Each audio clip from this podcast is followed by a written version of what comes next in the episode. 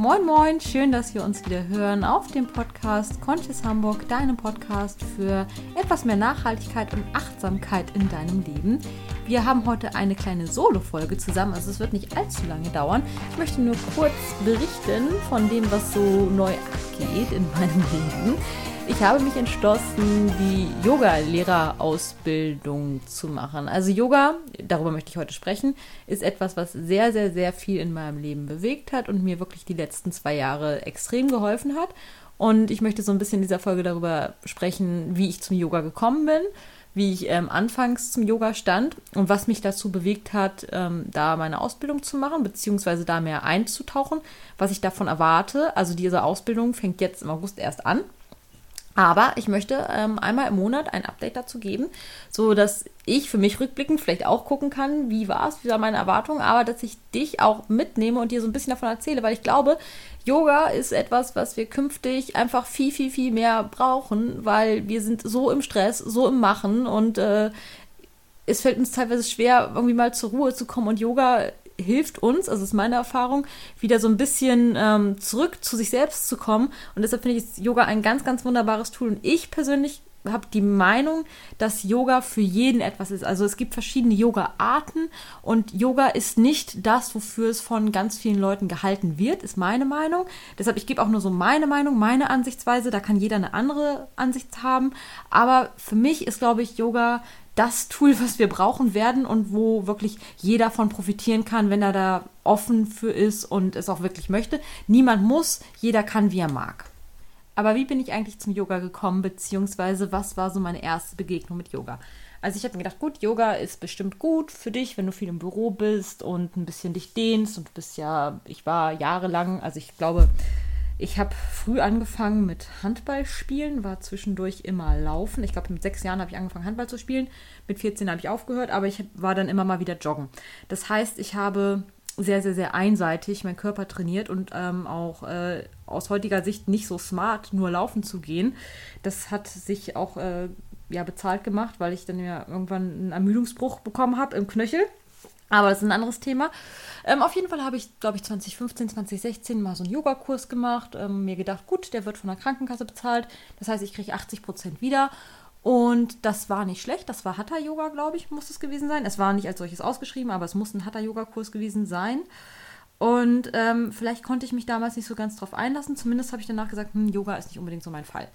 Ähm, habe es ausprobiert. Ähm, Im Nachhinein war es, glaube ich, gar nicht so schlecht. Vielleicht liegt es auch ein bisschen daran, wie meine Einstellung damals war. Auf jeden Fall habe ich es danach dann nicht weiter praktiziert. Und irgendwann kam wieder so ein Jahr später mm, der Switch, hm, ich könnte ja mal wieder zum Yoga gehen. Dann bin ich sporadisch zum Yoga gegangen und fand das eigentlich gar nicht so schlecht. Und habe das immer mal wieder gemacht. Habe dann, ähm, nachdem ich mir meinen Knöchel gebrochen habe, mich im Fitnessstudio angemeldet, weil ich ja den Sport, den ich machen konnte, nicht mehr so machen kann. Und mir gedacht habe, naja, ich muss vielleicht auch mal was für meinen ganzen Körper machen. Ich arbeite seit, oh Gott, 13 Jahren, bin ich schon Schreibtischtäter. Das heißt, ich habe vor 13 Jahren im August genau im Büro angefangen, war vorher halt zur Schule gegangen, ne? also auch wahrscheinlich viel gesessen, aber nicht so viel wie tatsächlich, wenn man jeden Tag acht Stunden im Büro sitzt und dann auch noch in der S-Bahn sitzt. Ähm, also habe ich mir gedacht, ist das vielleicht eine ganz gute Sache, so mal wirklich den ganzen Körper zu kräftigen und ein bisschen was zu tun, weil man will ja auch später gesund bleiben und kein Bandscheibenvorfall kommen und so ein bisschen präventiv dagegen vorwirken.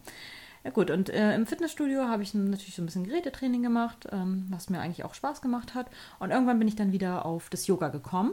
Und da fand ich Yoga echt toll, weil wir hatten da eine ganz, ganz tolle Lehrerin. Und da fängt schon mal das Erste an. Ich finde, bei mir steht es und fällt es tatsächlich mit dem Yoga-Lehrer.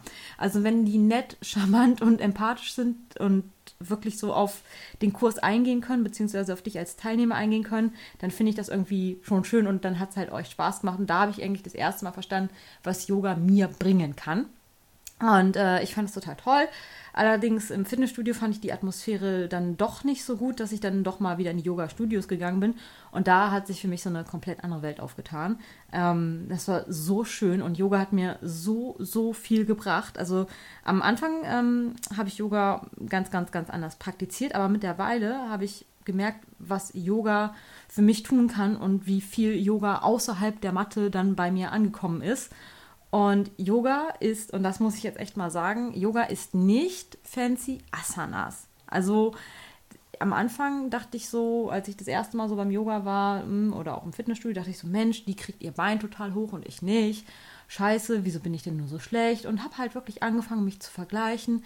Die ganze Zeit in meinem Kopf so ging vorüber, okay, jetzt musst du öfter zum Yoga, du musst das ja auch können. Also ich hatte praktisch so eine Art Wettbewerbsgedanken, habe mich vergleicht und so weiter, habe mich vergleicht, habe mich verglichen und das ist natürlich nicht das, worauf es beim Yoga ankommt. Das ist mir mit der Zeit bewusst geworden, je mehr ich Yoga praktiziert habe. Und ähm, deshalb habe ich mich auch dazu entschlossen, da ein bisschen tiefer einzusteigen und meine Yogalehrerausbildung zu machen. Ich sage nicht, dass ich danach mich selbstständig machen werde und als Yogalehrer unterrichten werde. Das weiß ich nicht. Demgegenüber bin ich offen. Ich muss ja erstmal gucken, ob ich das theoretisch auch könnte, ob ich der Typ dafür bin. In erster Linie mache ich es aber für mich als persönliche Weiterentwicklung, weil es mir sehr, sehr, sehr viel gebracht hat und ich gerne viel tiefer in dieses Thema einsteigen möchte. So, ähm, auf jeden Fall hat Yoga wirklich für mich so viel bewirkt, dass ich viel gelassener mit bestimmten Dingen umgehen kann, dass ich viel mehr von gewissen Sachen loslassen kann und auch mal zur Ruhe kommen kann. Nebenbei habe ich auch noch angefangen zu meditieren und ich dachte auch immer, meditieren, das ist so super eh so, aber es ist es halt gar nicht. Und ich gebe zu, der Anfang ist richtig schwer. Ähm, und es sollte man auch aus einer anderen Motivation rausmachen, als zu sagen, es ist 8 Uhr, jetzt muss ich meditieren, weil ich muss meditieren, weil ich muss ja entspannt sein, ich will ja halt äh, gechillt sein. Das ist auch nicht der richtige Ansatz, um zu meditieren. Meditieren muss man wirklich wollen, man muss sich darauf einlassen wollen, genauso wie es beim Yoga ist. Aber als ich das dann mal alles gemacht habe, ähm, hat sich so viel in meinem Leben verändert. Ich habe so viel, viel entspannter gesehen und ich muss auch zugeben, durch so ein paar ja, blöde Geschichten, die ich privat erlebt habe oder was man auch so im Umfeld mitbekommt, da ist wirklich in den letzten Jahren viel, viel, viel Mist passiert, dass ich mir auch denke, das Leben ist einfach wunderbar. Wir wissen nicht, wie lange es für uns geht. Es kann in jedem Alter passieren. Ähm, jetzt habe ich neulich erst gelesen, dass in, ich glaube, das war in Kiel, da ähm, beim Gruppenfoto am Rathaus so ein Fahnenmast umgekippt ist und auf eine Azubine gekracht ist. Das klingt total blöd. Ähm, aber diese Geschichten passieren. Und ich finde, wir müssen halt dankbar für jeden Tag sein, den wir hier sind und aus diesem Tag immer das Beste machen, mit nicht negativen Gedanken, ähm, mit liebevoller, ja, Fürsorge für unsere Mitmenschen, also dass wir unsere Menschen, die uns so begegnen, auch wenn die uns mal blöd kommen, einfach mit ganz viel Liebe begegnen, weil wir ja oft auch gar nicht wissen, was motiviert diese Menschen, dass sie sind, wie sie sind. Wir können ja da oft nicht hinterblicken und ähm, deshalb finde ich, wenn jeder ähm, ein bisschen Verständnis hätte für den anderen und äh, ein bisschen mehr Wohlwollen, dann hätten wir schon eine ganze Menge erreicht.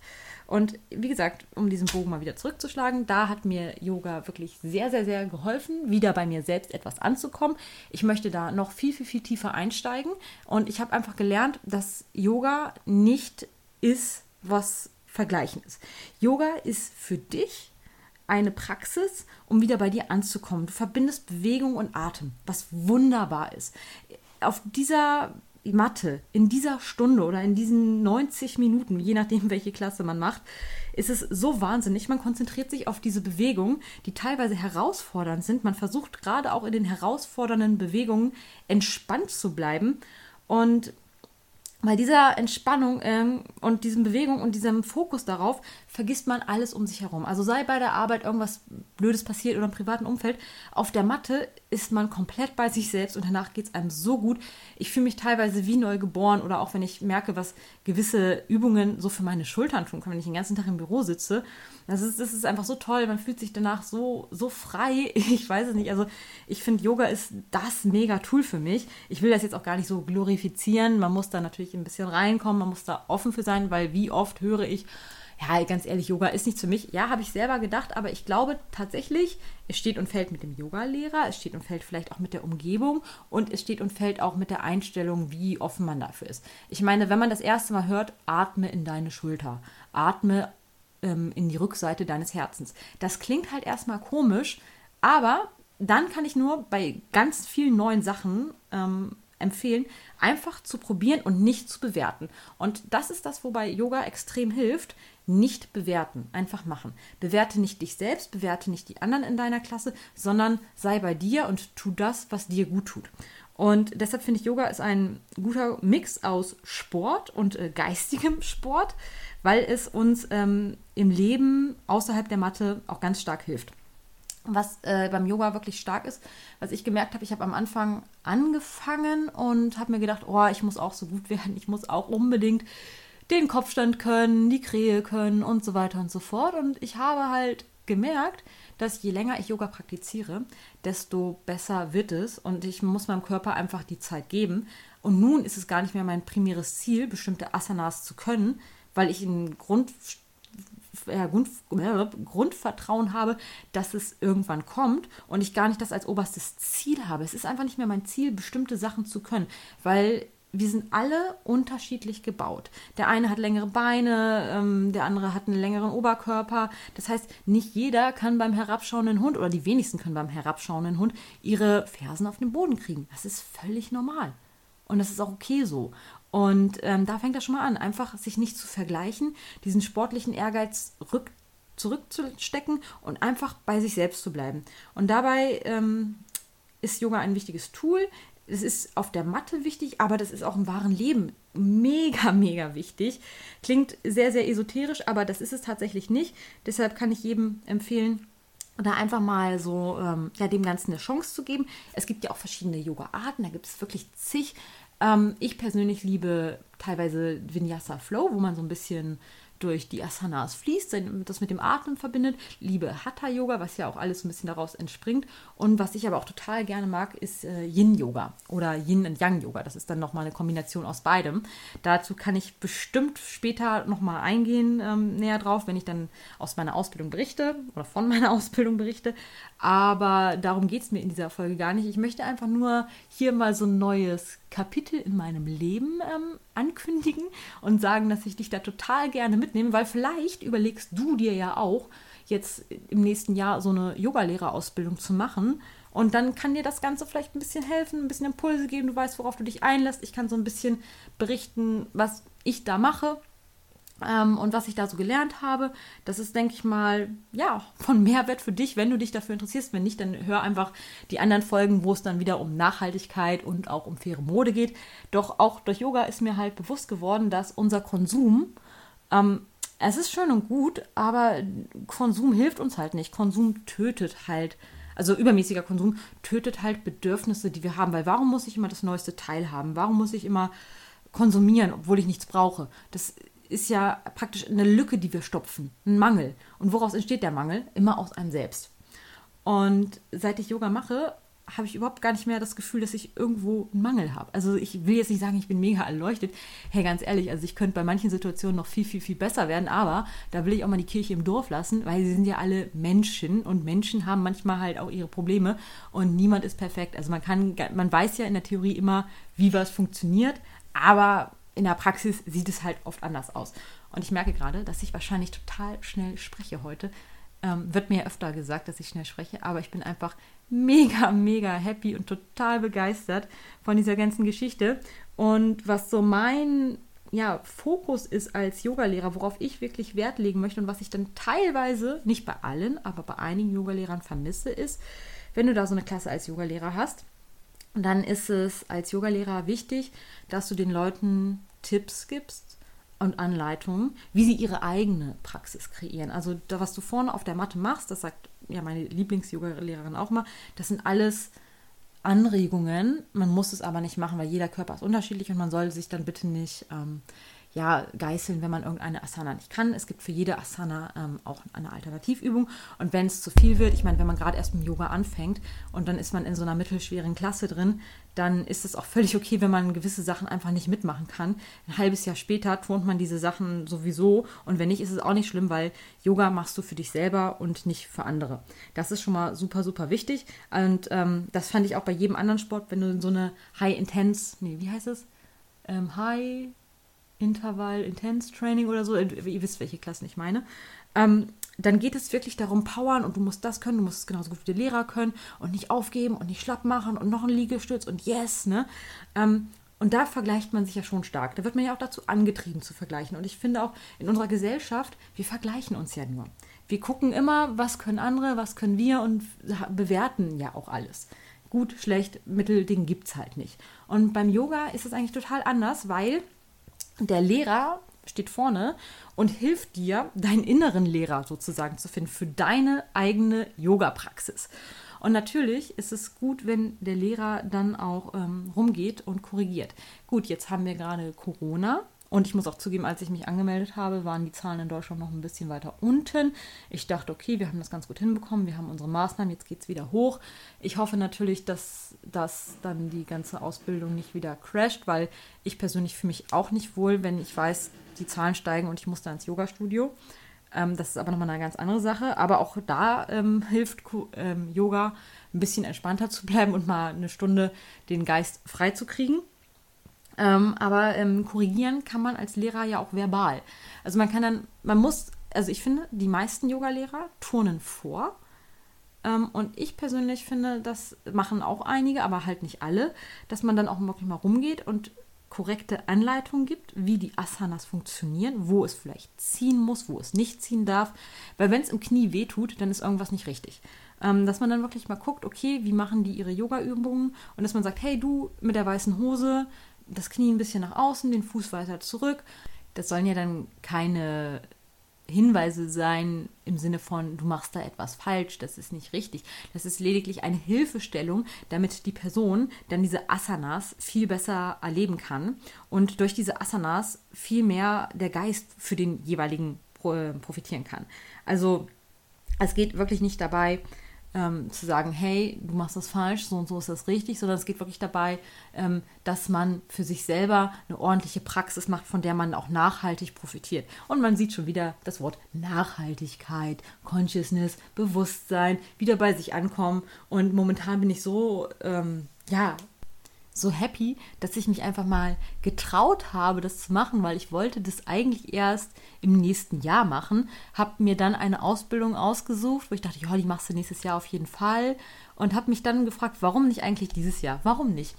Ja, dann habe ich den Kontakt zum Studio gesucht, habe denen so ein bisschen erzählt, seit wann ich Yoga mache, was mich so dazu bewegt, diese Ausbildung zu machen und wollte von denen wissen, ob es vielleicht zu früh ist oder wann ich dann am besten mit der Ausbildung anfangen sollte. Und die haben gesagt, ey Sandra, kein Thema, total cool, du kannst dich gerne anmelden, das passt perfekt. Und dann dachte ich mir so, okay, ja, freut mich. Habe echt überlegt, ob ich das dort mache oder wo ich das mache und wie ich das mache, weil es gibt total viele Ausbildungen.